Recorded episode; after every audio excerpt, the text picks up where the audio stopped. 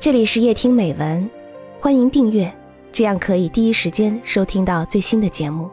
每晚九点，与你相伴。人生三盏灯，作者武瑞珍。大学毕业后，我被分配到农行一家最偏僻的基层营业所，相恋几年的女友也因此与我分手。而自己因为心情不好，与家人时常口角。单位里的同事都是转业军人，他们聚集在一起，就像一群梁山好汉。每天吃过晚饭，我就把自己严严实实的关在单身宿舍里，冲一个凉水澡，然后就赤条条的躺在床上发呆，等月光在我凹凸的肋骨上。画出黑白相间的条纹时，我就会对着月亮发出狼一样的哀嚎。我与所里的同事唯一的接触机会，就是每周一天的守库值班。金库里因为密封，而且有卫生间，浓烈的腥臊气味让人无法呼吸，所以每次值班，我都早早的蒙头大睡。天一亮。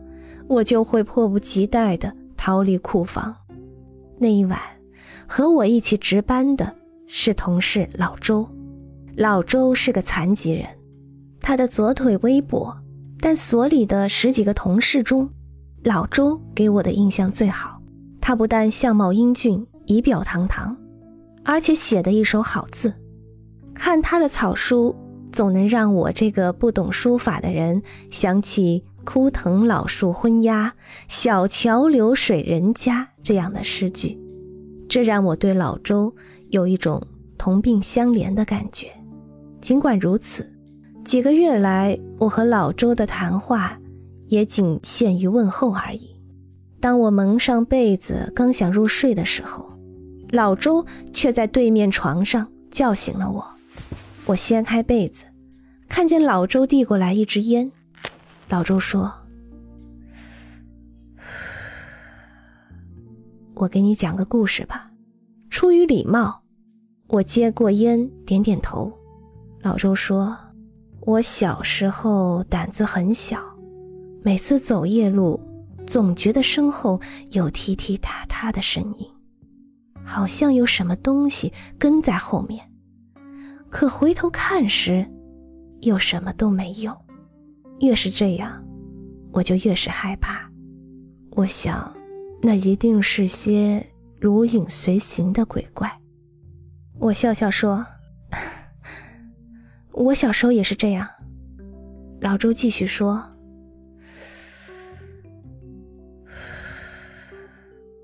后来，奶奶给我讲了一个故事。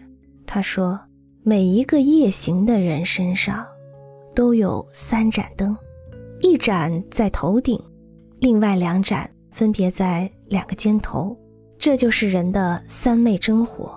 夜行人走在夜路上时，无论你听到什么声音，只要不回头，你的灯就不会熄灭。妖魔鬼怪害怕你的三昧真火，就不能靠近你。而如果，你抵御不住他们的蛊惑，回头看时，每回一次头，你身上的灯就会被鬼怪们吹灭一盏。当三盏灯全部被吹灭时，他们就可以肆意胡为了。奶奶说：“不管你心里多害怕，只要你不回头，一直向前走，什么妖魔鬼怪都伤害不了你。”我依照奶奶的话做了，果然不再害怕。你猜我在部队是干什么的？我说：“看你白白净净的，字又写得好，大概是文书吧。”老周说：“哼，再猜十次，你也猜不着。我在部队上是文艺兵，跳舞的。”老周说的没错。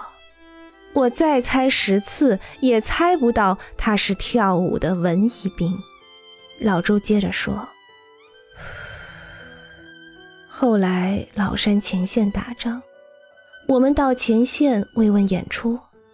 一次演出的时候，一发炮弹就落在离我们几米远的地方，我的三个战友都成了烈士。我虽然幸免于难，但腿上落了残疾。出院后再也不能跳舞了。我曾经听人说过，跳舞是一门很残酷的艺术，而腿对于舞蹈演员来说，无疑比他们的生命更重要。但老周说这话的时候，一点儿也看不出悲伤。老周接着说：“后来我转业分配到农行，因为我文化比较低，字写得很难看，开票记账。”常惹人笑话，有好开玩笑的就说：“哎，小周，你到死也写不好字。”我真想，自己真的就写不好字吗？我不信。中学里有一位老师写的相当好，我找他请教，他说：“就是王羲之在世也教不会我。”我就找来字帖自己临摹。那时候。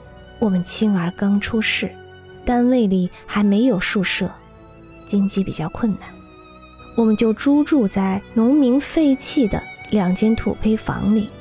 夏天蚊虫成精，冬天四面透风。你嫂子也劝我，都三十来岁的人了，拖家带口的，还练什么字？当他说到青儿这个名字的时候，我感到很奇怪。因为我只知道他的儿子刚满周岁，从来没有听说过他还有一个叫青儿的孩子。老周继续说：“孩子小，家里事情多，我每天都要等到青儿和你嫂子睡着后才能开始练字，一提笔就是四五个小时，在单位里更是有时间就练，不到一星期就得换一杆新笔。”你知道唐朝的公孙大娘和张旭吗？我说知道。公孙大娘会舞剑，张旭写狂草。老周说对，其实书法与舞蹈是相通的。张旭看了公孙大娘的剑舞后，草书大进。我写字的时候，就好像又在跳舞。三年后，我在一次全国性的书法大赛中获了一等奖。又被沈书协吸收为会员。我们搬进新房子那年，青儿刚上小学一年级。别人都说青儿长得和我一模一样，可青儿比我俩都聪明。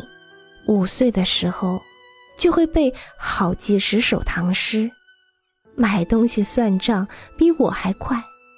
可他注定和我们没有缘分，得了急性肝炎。从发现到去世，还不到一个月。我虽然没有做过父亲，但我知道老周这时是需要安慰的。那么聪明漂亮的孩子，突然间就遭遇了不幸，即使是陌生人，也会心痛不已。可我不知道该说什么。